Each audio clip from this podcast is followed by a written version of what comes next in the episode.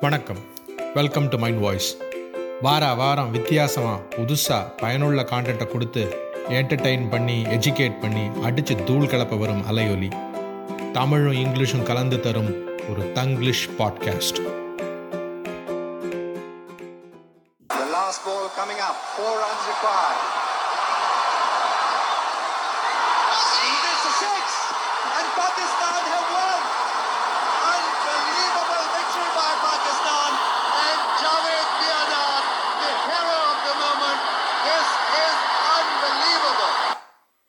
S நீங்கள் கேட்டது nineteen eighty six Australasia cup ஷார்ஜாவில் நடந்த இந்தியா வெர்சஸ் பாகிஸ்தான் மேட்ச் அதோடைய லாஸ்ட் சவுண்ட் பைட் அந்த ஆடியோ ஃபீபிளாக இருந்தால் மன்னிச்சுக்கோங்க. கிடச்சதை எடுத்து போட்டிருக்கோம். கரெக்டாக ஏப்ரல் பதினெட்டு ஆயிரத்தி தொள்ளாயிரத்தி எண்பத்தாறு நடந்திருக்கு. ஜாவேத் மியாந்தாத். யாராலையுமே மறக்க முடியாது நம்மளால். லாஸ்ட் பாலில் சிக்ஸ் அடித்து சென்சேஷ்னலாக பாகிஸ்தானுக்கு வின் பண்ணி கொடுக்குறாரு. சேட்டன் சர்மாவை லாஸ்ட் பாலில் சிக்ஸ் அடிக்கிறாரு. It was an unbelievable win for Pakistan and a crushing loss for us Indians இது எப்படி செட்டப் ஆகுதுன்னா பாகிஸ்தான் வின்ஸ் த டாஸ் அதுக்கப்புறம் அவங்க ஃபீல்டிங்கை சூஸ் பண்ணுறாங்க நம்ம தான் பேட்டிங் நம்ம வந்து ஒரு ஃப்ளையிங் ஸ்டார்ட் ஒரு செஞ்சுரி பார்ட்னர்ஷிப் யூஸ்வலாக நம்ம போனோம்னா நம்ம ஓப்பனர் வந்து நம்ம சீக்கி சீக்கா டக்குன்னு சம்டைம்ஸ் அவுட் ஆகிடுவார் ஆனால் இந்த வாட்டி 75 ஃபைவ் ரன்ஸ் அடிக்கிறாரு நல்ல super strike rate Sunil Gavaskar very surprising அவரை பற்றி நம்ம சொல்லுவோம் என்ன நடந்தாலும் ஃபிஃப்டி ஓவர் மேட்ச்லனா டக்குன்னு அவுட் ஆகிடுறாரு அப்படின்னு. இந்த வாட்டி out ஆகிறதில்ல in fact he goes until the fiftieth over தொண்ணூற்றி ரெண்டு ரன் அடிக்கிறாரு. ஸ்ட்ரைக் ரேட் கம்மி தான் அப்போ கூட. பட் ஸ்டில் தொண்ணூற்றி ரெண்டு ரன் அடிக்கிறாரு. நம்ம வெங் சர்க்கார் ஐம்பது ரன் இந்த டாப் ஆர்டர் பயங்கரமாக ஃபயரிங் ஆன் ஆல் சிலிண்டர்ஸ் நம்ம two hundred and forty five for seven in fifty overs இந்த காலத்துக்கு two hundred and forty five ரொம்ப கம்மியாக இருக்கலாம். ஆனால் அந்த காலத்தில் நைன்டீன் எயிட்டி சிக்ஸில் two hundred and forty five வந்து எக்கச்சக்க ரன் இந்த மாதிரி ரன்ஸ் வந்து ஈஸியாக டிஃபெண்ட் பண்ணலாம். அதனால் நம்மளும் நல்லா டிஃபெண்ட் பண்ணுறோம் நம்ம போடுறது வந்து நல்லாவே போலிங் போடுறோம். சேட்டன் சர்மா வந்து குயிக் விக்கெட்ஸ் எடுக்கிறாரு. மதன்லால் விக்கெட்ஸ் எடுக்கிறாரு. கபில் விக்கெட் எடுக்கிறாரு. And we are bowling well so அதனால் we look to be on top நம்ம தான் ஜெயிப்போம் அப்படிங்கிற மாதிரி வருது. லாஸ்ட் ஓவரில் பதினோரு ரன் அடிக்கணும். இப்போ இந்த காலத்தில் பதினாறு ரன் அடிக்கிறோம் பதினெட்டு ரன் அடிக்கிறோம் ஒரு ஓவரில் அடிக்கிறது அந்த காலத்தில் பதினோரு ரன் அடிக்கிறதுங்கிறது ரொம்ப பெரிய விஷயம். ஸோ கடைசியாக வந்து சிக்ஸ்த்து பால் சிக்ஸ்த்து பாலில் நாலு ரன் அடிக்கணும். சேட்டன் சர்மா போடுறாரு. பதினெட்டே வயது நிரம்பிய சேட்டன் சர்மா இவருக்கு போடுறாரு. அது எப்படின்னா கபில் வந்து he finishes his quota Madanlal finishes his quota Maninder Singh finishes his quota ரவிசாஸ்திரிக்கு மட்டும் ஒரு ஓவர் மிச்சம் இருந்திருக்கு. பட் அது வந்து இவர் லாஸ்ட்டில் சேட்டன் சர்மா வரைக்கும் கடைசி வரைக்கும் இழுத்துட்டு போயிடலாம். இப்போ நம்ம பண்ணுற ஸ்ட்ராட்டஜி தான். தோனி நம்ம ஜோகிந்தர் சர்மா வச்சு போட்டார். அவருக்கு கிளிக் ஆச்சு. ஆனால் கபிலுக்கு அந்த வாட்டி அவர் பண்ண ஸ்ட்ராட்டஜி கிளிக் ஆகலை. Kapil was ahead of his times கடைசி வரைக்கும் எடுத்துகிட்டு போவோம் நினச்சி தான் எடுத்துகிட்டு போனார். கடைசியில் சரண் சர்மா கொடுத்தாரு. சரண் சர்மா மூணு விக்கெட் வரை எடுத்திருந்தார். சரி அவர்கிட்ட கொடுத்து அவருக்கும் பண்ணியிருந்தாருனாக்கா he would have redeemed self அது என்னடான்னா யார்க்கருக்கு ட்ரை பண்ணால் அது ஃபுல் டாஸாக போச்சு. ஃபுல் டாஸாக போய் அது மிடில் அண்ட் லெக் ஸ்டம்புக்கு அழகாக லட்டு மாதிரி ஒரு ஃபுல் டாஸ் பால் மாதிரி வரும்போது ஜாவத் மேந்தாத் அதை வந்து டீப் மிட் விக்கெட்டில் தூக்கி அடிக்கிறார் அதை. லாங் ஆனுக்கும் டீப் மிட் விக்கெட்டுக்கு நடுவில் தூக்கி அடிக்கிறாரு. அது வந்து ஒரு சூப்பர் சிக்ஸாக போய் மேட்சை ஜெயிச்சிடுறாங்க.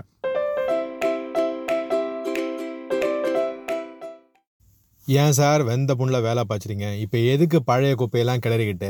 அப்படின்னு நீங்கள் கேட்குறது எனக்கு தெரியுது. இருந்தாலும் ஒரு சின்ன ஸ்டாட்டிஸ்டிக் ஒன்று கொடுக்குறேன். டெஸ்ட்டாக இருக்கட்டும் ஓடிஏ இருக்கட்டும் டி ட்வெண்ட்டி இந்த மாதிரி மூணாக பிரிச்சுக்கலாம். டெஸ்ட் மேட்ச்சில் ஐம்பத்தொம்போது மேட்ச் விளையாடிருக்கோம் அதில் இந்தியா ஜெயிச்சது ஒம்பது பாகிஸ்தான் ஜெயித்தது பன்னெண்டு. மிச்சம் முப்பத்தெட்டும் ட்ரா ஆயிருக்கு. ஸோ டெஸ்ட் மேட்சை பொறுத்த வரைக்கும் ஒரு மூணு மே மூணு டெஸ்ட்டு நம்மளை விட அதிகம் ஜெயிச்சிருக்காங்க. ஓடிஐ ஓடிஐ வந்து fifty over ODI hundred and thirty two matches விளையாடிருக்கோம் அதில் ஐம்பத்தஞ்சு மட்டும்தான் நம்ம வின் பண்ணியிருக்கோம். எழுபத்தி மூணு பாகிஸ்தான் வின் பண்ணியிருக்கு. ஸோ ஓடிஐ இந்த ஃபிஃப்டி ஓவர் ஓடிஐ பொறுத்த மட்டும் பாகிஸ்தான் வந்து ஒரு பதினெட்டு ஓடிஐ நம்மளோட அதிகமாக எடுத்திருக்கு. இந்த டி ட்வெண்ட்டியில் மட்டும்தான் நம்ம அதிகமாக அவங்கள ஜெயிச்சிருக்கோம். இது வரைக்கும் பன்னெண்டு தடவை அவங்களோட மோதிருக்கோம் ஒம்பது தடவை நம்ம ஜெயிச்சிருக்கோம். மூணு தடவை அவங்க ஜெயிச்சிருக்காங்க. அது பார்த்தீங்கன்னாக்கா அது மட்டும் இல்லை இந்த வேர்ல்டு கப் இந்த டி ட்வெண்ட்டி வேர்ல்டு கப்புங்கிறது வந்து ரொம்ப முக்கியமான ஒரு விஷயமா போயிடுது. அந்த டி டுவெண்ட்டி வேர்ல்டு கப்லையும் சரி ஃபிஃப்டி ஓவர் வேர்ல்டு கப்லையும் சரி ஃபிஃப்டி ஓவர் வேர்ல்டு கப்பில் நம்ம ஏழு வாட்டி மீன் பண்ணி ஏழு வாட்டி நம்ம ஜெயிச்சிருக்கோம். இதுதான் நம்ம அடிக்கடி நம்ம சொல்லிட்டே இருக்கோம் நம்ம தான் பாகிஸ்தானை வேர்ல்டு கப்பில் ஜெயிச்சிருக்கோம்னு. இது வரைக்கும் வேர்ல்டு கப்பில் நம்மளை யாருமே ஜெயிச்சதில்லைன்னு சொல்லிட்டு தான் போன வாட்டி வேர்ல்டு கப்புக்கு போனோம் டி டுவெண்ட்டி வேர்ல்டு கப்பில் ஆனால் last time T twenty world கப்பில் அவங்ககிட்ட தோத்துட்டோம். ஏழு மேட்ச் விளையாடி அஞ்சு மேட்ச் நம்ம ஜெயிச்சிருக்கோம் ஒரு மேட்ச் அவங்க ஜெயிச்சிருக்காங்க ஒரு மேட்ச் ட்ரா டை ஆயிருக்கு. ஸோ இதுதான் வந்து புள்ளி விவரங்கள் இந்த புள்ளி விவரத்தை பார்த்தாலே உங்களுக்கு தெரிஞ்சிடும் டெஸ்ட்லேயும் சரி ஓடியிலையும் சரி அவங்க தான் நம்மளோட அதிகமாக ஜெயிச்சிருக்காங்க. டி ட்வெண்ட்டியில் மட்டும்தான் நம்ம ஜெயிக்கிறோம். ஐபிஎல் நம்ம கோட்டை. நம்ம ஊரில் தான் வந்து எல்லாரும் வந்து நம்ம ஊரில் பணம் பண்ணுறான் ஸோ டி ட்வெண்ட்டியில் நம்ம பெரிய ஆளுன்னு நம்ம காமிச்சாகணும் அப்படிங்கிற ஒரு ப்ரெஷரே நம்ம நம்மக்கிட்ட தான் இருக்குது ஸோ அது மட்டும் இல்லை பாகிஸ்தானை ஜெயிச்சே ஆகணும் அப்படிங்கிறது வந்து நமக்கு சின்ன பிள்ளையிலேருந்தே ஊறி வர்றது இல்லையா? இப்போ நம்ம குழந்தையில நம்ம படிச்சுட்டு வரோம் நம்ம ஒரு ரேங்க் கார்டு எடுத்துகிட்டு வரோம். நம்ம ரேங்க் கார்டு எடுத்துட்டோம்னா நம்ம ரேங்க் என்னன்னு கேட்பாங்க. பதினேழுப்பா ரேங்க் அப்படிமோ சரி ஓகே சரி கோவப்படாமல் பரவாயில்ல பதினேழு கிளாஸில் ஒரு அறுபது எழுபது பேர் இருக்காங்க. அதில் பதினேழாவது ரேங்க் வாங்கியிருக்கான் பையன் அப்படின்னு சொல்லி ஒரு அப்பாவோ அம்மாவோ சமாதானம் ஆகிறதுக்கு முன்னால் ஒன்றும் ஒரே ஒரு கேள்வி கேட்பாங்க. இந்த அந்த பக்கத்து வீட்டு பால் இருக்கானே அவன் என்ன ரேங்க்குன்னு கேட்பாங்க. நம்ம மூணு அப்படின்னு தயங்கிக்கிட்டே சொல்லுவோம். அப்போ விழும்பார் ஒரு அடி. நம்ம என்ன இருந்தாலும் பக்கத்து விட்டு பாலுவை விட எப்போவுமே ஒரு ரேங்க் அதிகமாக வாங்கியிருக்கணும். கம்மியாக வாங்கிட்டோம் செத்தோம். அதே கணக்கு தான் நமக்கு பாகிஸ்தானோட. பாகிஸ்தான் வந்து லாஸ்ட்டாக இருந்தால் நம்ம லாஸ்ட்டுக்கு பட் ஒன்றா இருக்கணும். அதுதான் நம்மளுடைய கணக்கு. என்ன இருந்தாலும் நம்ம பாகிஸ்தானை அடிக்கணும். இப்போ இதுதான் இதோடைய பேக் ட்ராப்பு இதை வச்சுக்கிட்டு நம்ம நேராக இப்போ எங்கே போக போகிறோம் மெல்பர்னுக்கு போக போகிறோம் டி ட்வெண்ட்டி வேர்ல்ட் கப்பை ரிவ்யூ பண்ணுறதுக்கு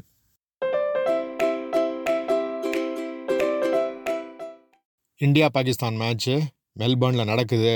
அதான் நம்ம வெறும் நம்ம ஃபஸ்ட்டு மேட்ச் அப்படிங்கும்போது ரொம்ப ஆவலோடு எல்லாருமே எதிர்பார்த்துக்கிட்டு இருந்தோம்.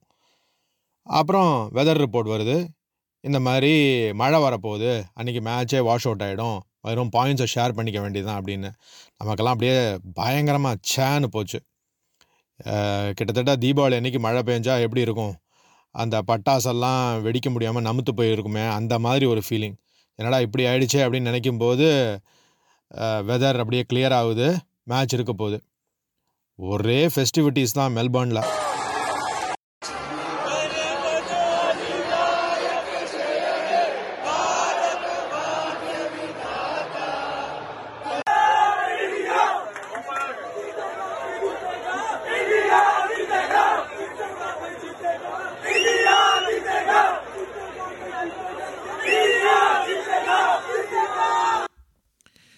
இந்த கோஷத்தெல்லாம் கேட்டிங்கல்ல around ninety thousand fans Melbourne ஸ்டேடியத்துக்குள்ளே இறங்கியிருக்காங்க. ஒரே கூச்சலும் கும்மாளமும் தான். ட்ரெயின்லேருந்தே ஆரம்பிச்சிட்டாங்களாம். ஒரு thirty five forty minute train ride into Melbourne அதுலேருந்தே சத்தமாக ட்ரெயின்லேயும் ஒரே கூத்தும் பாட்டும் ஆட்டமும் டமாரமும் போட்டு லூட்டி அடிச்சிருக்காங்க. இது எல்லாத்தையும் நமக்கு பியூட்டிஃபுல்லாக பதிவு பண்ணி ரெக்கார்ட் பண்ணி எங்கள் family friend guide and philosopher mister Balachandran from Melbourne எங்களுக்கு அமுச்சு கொடுத்துருக்காரு. அதை தான் நீங்கள் கேட்டிங்க. மைண்ட் வாய்ஸ் சார்பா? மிஸ்டர் பாலச்சந்திர மாமாவுக்கு ஒரு மிகப்பெரிய தேங்க்யூவை தெரிவிச்சுக்கிறோம். தேங்க்யூ மாமா. டாஸை நம்ம வின் பண்ணுறோம் ரோஹித் சர்மா அந்த வகையில் ரொம்ப லக்கி தான். ஃபீல்டிங் எடுக்கிறோம். புவனேஷ்குமாரும் ஹர்ஷ்தீப்பும் ஓப்பன் பண்ணுறாங்க கொஞ்சம் வயிற்றில் புளி தான். ஏன்னா வந்து புவனேஷ்குமார் வந்து எப்படின்னா ஒரு ஹிட் அண்ட் மிஸ் சூப்பராக போடுவார். அவரோட அவுட் ஸ்விங்கெல்லாம் பர்ஃபெக்டாக இருக்கும். பட் எந்த புவனேஷ்குமார் வராருன்னு யாருக்குமே தெரியாது. நம்ம ஊரில் இந்த மளிகை கடையெல்லாம் இருக்கும். மளிகை கடையில் எப்படி இருக்கும்னா நம்ம போய் வந்து ஒரு கணக்கு சொல்லுவோம். ஆனால் எழுதிக்கிங்கண்ணா புளி எழுதிக்கிங்கண்ணா நான் பருப்பு எழுதிக்கிங்கண்ணா அப்படின்னு அவங்க எழுதுவாங்க. அது மாதிரி அவர் சம்டைம்ஸ் என்ன பண்ணுவார்னா நம்ம மளிகை கடையில் கணக்கு சொல்கிற மாதிரி அவர் போய் கணக்கு சொல்லிட்டு வந்துடுவார் இந்த இந்த ஓவரில் ஒரு இருபது ரூபா எடுத்துக்க அப்படின்னு. கொஞ்சம் எக்ஸ்பென்சிவ் தான். அது முந்தின ஏஷியா கப்பில் தான் புவனேஷ்குமார் வந்து ஃபோர் ஓவர்ஸ் ஃபார்ட்டி ரன்ஸ் கொடுக்குறாரு. Harshdeep four overs twenty seven runs கொடுக்குறாரு. ஹார்திக் பாண்டியா வந்து four overs forty four runs கொடுக்குறாரு. ஸோ அதனால் கொஞ்சம் போலிங் கொஞ்சம் என்னடா அது பும்ரா வேற இல்லை எப்படி போடுவாங்கன்னு. ஆனால் புவனேஷ்குமாரும் சூப்பராக போடுறாரு. ஹர்ஷ்தீப்புக்கு ஃபஸ்ட்டு பாலே wicket super wicket Babar Azam அதுவும் வெறும் deadly பேட்ஸ்மேனில் so very well done Harshdeep. அதுவும் டி ட்வெண்ட்டி வேர்ல்டு கப்பில் ஃபஸ்ட் பால் விக்கெட்னால் அது சும்மா இல்லை. அதுக்கப்புறம் வந்து ரிஸ்வானுக்கு வந்து ஒரு ரன் அவுட் சான்ஸ் இருக்குது நேராக கோலியே வந்து ஸ்டம்ப்லேயே அடிச்சிருந்துருக்கலாம். தூக்கி எறிகிறாரு அது மிஸ் ஆகிடுது ஆனாலும் ஹர்ஷ்தீப்புக்கு இன்னொரு விக்கெட் கிடைக்கிது. புவனேஷ்குமார் அதை கேட்ச் பிடிச்சிடுறாரு. டீப் ஸ்கொயர் லெக்கில் பிடிச்சிடுறாரு அந்த கேட்சை ஸோ ஃபிஃப்டீன் ஃபார் டூ இருக்காங்க. அதுக்கப்புறம் ஷான் மசூதும் இஃப்திகரும் விளையாட ஆரம்பிக்கிறாங்க. இஃப்திகார் நல்லா நல்லா பொழந்தே கட்டுறாரு. அவர் வந்து அஸ்வினை ஒரு சிக்ஸ் அடிக்கிறாரு. அதுக்கப்புறம் இவர் அக்சர் பட்டேலை ரெண்டு சிக்ஸ் அடிக்கிறாரு. அப்படியே ஸ்கோர் போர்டு ஏறிக்கிட்டே போகுது. நைன்ட்டி ஒன் ஃபார் டூ இருக்காங்க. என்னடா இது? இவங்க இப்படியே போயிட்டே இருப்பாங்க போல இருக்கு. இவங்களை கண்ட்ரோலே பண்ண முடியாது அப்படின்னு நினைக்கும் போது ஷாமியை இன்ட்ரடியூஸ் பண்ணுறாங்க ஷாமி சூப்பராக போலிங் போடுறாரு. சூப்பராக போலிங் போட்டு ஒரு லெக் பிஃபோர் விக்கெட் எடுக்கிறாரு. அதுக்கப்புறம் பட பட விக்கெட்டை சரிய ஆரம்பிக்குது. அதாவது ஷாதாப் ஆகட்டும் ஹைதர் ஆகட்டும் நவாஸ் ஆகட்டும் அசீஃப் அலி ஆகட்டும் எல்லாம் படப்படன்னு சரியுது. Thanks to Hardik Pandya. Hardik பாண்டியாவுக்கு இந்த ட்ராக் எப்படி இருக்குன்னா ரொம்ப சூப்பராக இருக்குது அந்த ட்ராக் அவருக்கு. ஜஸ்ட் ஷார்ட் ஆஃப் லென்த் போட்டு நல்லா கும்முன்னு ஏற்றுறாரு பாலை அதில் வந்து எல்லாரும் வரிசையாக அவுட்டு ஷதாபும் ஹைதரும் சூரியகுமாரே அதே இடத்துல கே கேட்ச் பிடிச்சி அவுட் ஆகிறாங்க நவாஸும் ஆசிஃப் ஆசிஃபும் அதே மாதிரி அவுட் ஆகிடுறாங்க ஸோ ஆக்சுவலாக பார்த்தீங்கன்னா மொத்தமாக மூணு விக்கெட் ஹார்திக் எடுக்கிறாரு. அதுக்கப்புறம் ஹர்ஷ்தீப் திரும்பியும் ஒரு விக்கெட் எடுக்கிறாரு. கடைசியில் வந்து ஸ்கோர் வந்து hundred and fifty nine for eight in twenty overs எப்படியோ ஒன் சிக்ஸ்டிக்குள்ளே குறைக்கணும். ஏன்னா பாகிஸ்தான் பவுலிங் நமக்கே நல்லா தெரியும். சூப்பராக போலிங் போடுவாங்க. So hundred and sixty to get in twenty overs eight runs per over வந்து ரன் ரேட் ரீசனபிள் ஆனால் டிஃபெண்டபுள் ஆல்சோ ஸோ இந்த மேட்ச் வந்து evenly poised at the break அடுத்தது நம்ம பேட்டிங் நம்ம பேட்டிங் நமக்கு ஸ்ட்ரென்த் அவங்களுக்கு எப்படி போலிங் ஸ்ட்ரென்த்தோ அதே மாதிரி நம்ம பேட்டிங்கும் நமக்கு நல்ல ஸ்ட்ரென்த்து ஒன்று சொல்லணும். ரோஹித் சர்மாவும் சரி விராட் கோலியும் சரி வேர்ல்டு கப்பில் டி ட்வெண்ட்டியில் ரெக்கார்ட்ஸ்லாம் பார்த்தீங்கன்னா அவங்க தான் maximum leading from an India perspective in fact Gayle போன அப்புறமா ஆஹ், மஹேலா ஜெயவர்தனா போன அப்புறமா விராட் கோலி தான் top most performer in all the T twenty world cup so அதனால் அந்த ஒரு நம்பிக்கை இருந்தது. Rohit Sharma is not far behind Rohit சர்மாவும் ஒரு ஃபியூ பிளேசஸ் டவுனில் தான் இருக்கார் கோலிட்டேருந்து ஸோ அதனால் ரோஹித் சர்மா இருக்கிற வரைக்கும் விராட் கோலி இருக்கிற வரைக்கும் எக்ஸ்பீரியன்ஸ் நம்ம கையில் இருக்குது மேட்ச்சை ஸ்டார்ட் பண்ணுறோம் மேட்ச்சை ஸ்டார்ட் பண்ணும்போது ஆஸ் யூஷுவல் பாகிஸ்தான் சூப்பராக போலிங் போடுறாங்க. முதல்ல ராகுல் வந்து டிஃபெண்ட் பண்ணுறேன்னு சொல்லி ரொம்ப close to the body defend பண்ணும்போது பால் உருண்டு போய் ப்ளே ஆன் ஆகிடுறாரு அவுட் ஆயிடுறாரு. அதுக்கப்புறம் ரோஹித் சர்மா. ரோஹித் சர்மாவுக்கு எப்போவுமே கொஞ்சம் டைம் ஆகும். செட்டில் ஆன ஆரம்பத்துலேருந்தே அடிக்கிறது கஷ்டம். ஏன்னா ஒரு ஓடியே இல்லை. நல்லா விளையாடி கொஞ்சம் செட் பண்ணி அதுக்கப்புறம் தான் ஆக்சலரேட் பண்ணுவார். இந்த ஒரு ஸ்விங்கிங் பால் எப்போவுமே கொஞ்சம் ப்ராப்ளம் தான் ரோஹித் சர்மாவுக்கும் சரி நம்மளோட இந்தியன் பேட்ஸ்மேன் மோஸ்ட் இன்டர்நேஷ்னல் பேட்ஸ்மேனுக்கே இது ஒரு சஸ்பெக்ட் பால் தான். டக்குன்னு ஒரு அவுட் ஸ்விங்கர் வரும்போது அதை ரோஹித் சர்மா தொடுறாரு. அதை வந்து சூப்பராக கேட்ச் பிடிச்சி செகண்ட் ஸ்லிப்பில் கேட்ச் பிடிச்சி அவுட் ஆடுறாரு ஸ்கோர் வந்து டென் ஃபார் டூ சத்தியமாக சொல்லுங்கள் எத்தனை பேர் அன்பார்லிமெண்ட்ரி வேர்ட்ஸ் யூஸ் பண்ணீங்க? ரோஹித் சர்மாவும் ராகுலும் அவுட் ஆன போது. பச்சை பச்சையாக திட்டல? சத்தியமாக சொல்லு. எவன்லாம் திட்டினானோ அவன்லாம் முதல்ல எனக்கு ஒரு காமெண்ட் ஒன்று போடுங்க. ஏன்னா நானும் ரொம்ப திட்டினேன். பயங்கரமாக கோவம் வந்துடுது நம்ம கையில் அந்த நேரத்தில் யாராவது பொண்டாட்டியோ பசங்களோ பக்கத்தில் வந்தால் அவ்வளோதான் துவம்சந்தான் கையில் நகமெல்லாம் தின்னு தின்னு நகமே இல்லை. ஏன்னா அந்த அளவுக்கு ஒரே டென்ஷன் ஏய் இவ்வளோ காசு கொடுக்குறோம் ஐபிஎல்ல மட்டும் இவ்வளோ காசு பண்ணுறீங்க ஒழுங்காக விளையாடுங்கப்பா அப்படின்ற அளவுக்குலாம் கடுப்பாகுது. அதுக்கப்புறம் நம்ம ஸ்கை வராரு சூரியகுமார் யாதவ். அவர் வந்து ஆடாத ஷாட்டே கிடையாது அவருக்கு எல்லா ஷாட்டும் நல்லா வரும்.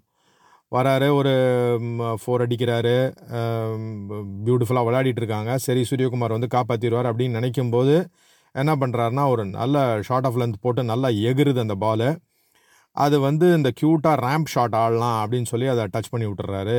அது வந்து நேராக கீப்பர் கேட்ச்சு அவுட் ஆயிடுறாங்க. டுவெண்ட்டி சிக்ஸ் ஃபார் த்ரீ அதுக்கப்புறம் அக்சர் பட்டேல் அனுப்புகிறாங்க ஒரு left hand right hand combination இருக்கும் அப்படின்னு சொல்லிட்டு விராட் கோலிக்கு சப்போர்ட்டுக்கு அக்சர் பட்டேலும் நல்லா ஆடக்கூடியவர். அவர் என்ன பண்ணிடுறாரு? ஒரு ஒரு ரன்னை எடுக்கிறதுக்காக அவசரமாக ஓடி போய் போயிட்டு திரும்பி வராரு. திரும்பி வரும்போது அந்த பால் வந்து நேராக கீப்பர்கிட்ட வந்து கீப்பர் வந்து அவரை வந்து ரன் அவுட் பண்ணுறாரு அந்த ரன் அவுட் ரொம்ப ரொம்ப சஸ்பெக்டாக தான் இருந்தது. ஏன்னா வந்து வெறும் கையால் ஃபஸ்ட்டு ஸ்டம்பை தட்டி விட்டு அதுக்கப்புறம் பால் வந்து விக்கெட்டில் பட்டா மாதிரி தான் ரீப்ளேஸ்லாம் காட்டுது. But still umpire had the best view அதனால் அவங்க வந்து they declared him run out நல்ல வேலை விராட் கோலியும் ஹார்திக் பாண்டியாவும் மானம் கப்பல் ஏறாமல் காப்பாற்றினாங்க அந்த ஹண்ட்ரட் ரன்ஸ் பார்ட்னர்ஷிப் இருந்ததோ பழிச்சோமோ அப்போ கூட ரன் வந்து ரொம்ப ரன் ரேட்டுக்கு ஏற்ற மாதிரி வரல. நடு நடுவில் ரெண்டு ஃபோரு ரெண்டு சிக்ஸு இந்த மாதிரி அடிச்சுட்டு அப்படி இப்படியே ரன் ரேட்டை கொஞ்சம் கொஞ்சமாக இன்ச் பண்ணி மேலே கொண்டு போயிட்டே இருந்தாங்க. சரி எப்படா இந்த இன்னிங்ஸ் பிரேக் அவுட் ஆகும் அப்படின்னு பார்க்கும்போது சிக்கிச்சு ஒரு ஆடு. அந்த ஆடு பேர் நவாஸ். இந்தியன் பேட்டிங்கை வந்து ரெண்டு செக்மெண்ட்டாக பிரித்தோம்னா நவாஸுக்கு முன் நவாஸுக்கு பின். நவாஸுக்கு முன் வந்து மோஸ்ட்லி தற்காப்பு. நவாஸுக்கு முன் ப்ரிசர்வேஷன் இஸ் த கீ நவாஸுக்கு பின் அட்டாக்கிங் இஸ் த கீ ஆடுறா மாவனே இதுதான் நம்மளுடைய தாரக மந்திரம். அங்கே தான் கொஞ்சம் மேட்ச் நம்மளுடைய ஃபேவருக்கு கொஞ்சம் டேர்ன் ஆகுது. அங்கே தான் வந்து சரி இப்போ ஆக்சலரேட் பண்ணலாம். பதினோரு ஓவர் ஆயிடுச்சு. வெறும் அஞ்சு கூட ரன் ரேட் வரல அப்படின்னு நினச்சி ஹார்திக் அடிக்கிறாரு. ஹார்திக் ஒரு ரெண்டு சிக்ஸ் அடிக்க விராட் கோலி ஒரு சிக்ஸ் அடிக்க நவாஸோடைய ஓவரை நல்லாவே யூஸ் பண்ணிக்கிறாங்க. ஃபைனலாக இந்த நம்பர் தான் ரொம்ப important eighteen balls forty eight runs இப்போ தான் சொன்னேன் உங்களுக்கு முன்னாடி நம்ம நைன்டீன் எயிட்டி சிக்ஸில் விளையாடும்போது பதினோரு ரன்னே ரொம்ப பெரிய ஓவர்னு இப்போ பார்த்து பார்த்தீங்கன்னா பதினாறு ரன் அடிக்கணும். அது மட்டும் இல்லை கன்சிஸ்டண்ட்டாக மூணு ஓவரில் அடிக்கணும். குவைட் அ டால் ஆஸ்க் ஏதோ ஒரு ஓவரில் அடிச்சிடலாம். பட் எல்லா ஓவர்லேயும் பதினாறு ரன் அடிக்கிறதுங்கிறது வந்து really tall ask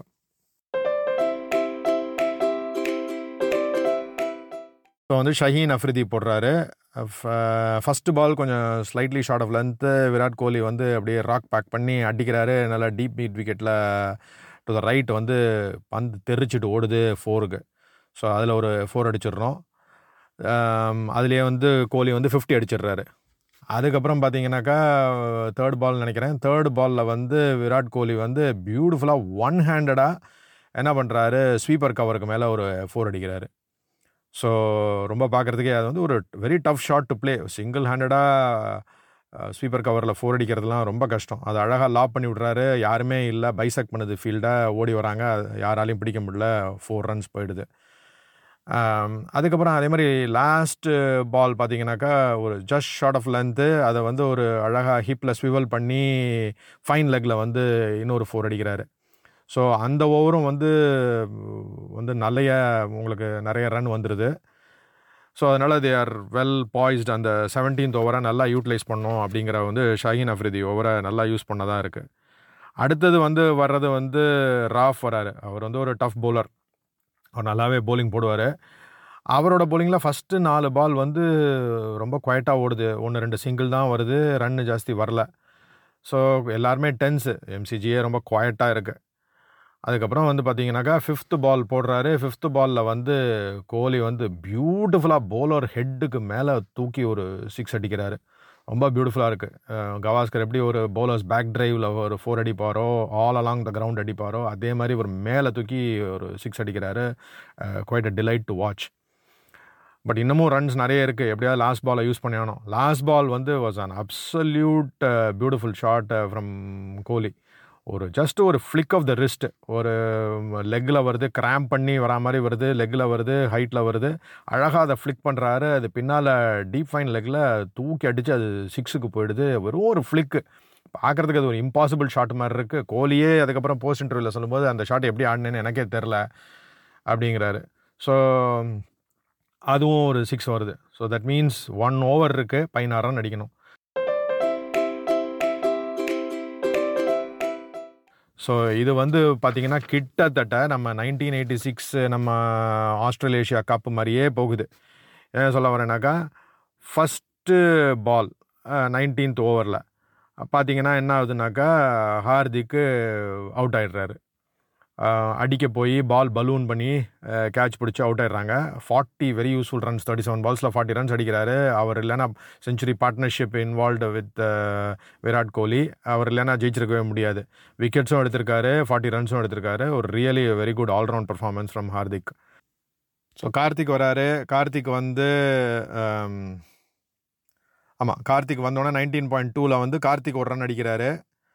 So Kohli on strike nineteen point த்ரீல வந்து கோலி ரெண்டு ரன் அடிக்கிறாரு. ஸோ மொத்தமாக மூணு ரன் வந்துருச்சு. த்ரீ பால்ஸும் முடிஞ்சு போச்சு. இன்னும் மூணு பால் தான் இருக்குது நைன்டீன் பாயிண்ட் ஃபோரில் வந்து என்ன ஆகுதுன்னா பால் வந்து நவாஸ் வந்து அவுட் சைடு ஆஸ்டம் போடுறாரு. கொஞ்சம் ஹைட்டாக வந்த மாதிரி இருந்தது. நேராக பார்க்கும்போது இது நிச்சயமாக நோ பால் அப்படிங்கிற மாதிரி தான் இருந்தது. கோலி என்ன பண்ணுறாரு அவுட் சைடு ஆஸ்டம் அந்த பாந்தை தூக்கி லெக்கில் அடிக்கிறாரு டீப் ஸ்கொயர் லெக்கில் அது ஒரு phenomenal six much needed six அது கொடுக்க போகிறாங்களா இல்லையான்னு சொல்லிட்டு அவர் நோ பால் கேட்டு வாங்குறாரு.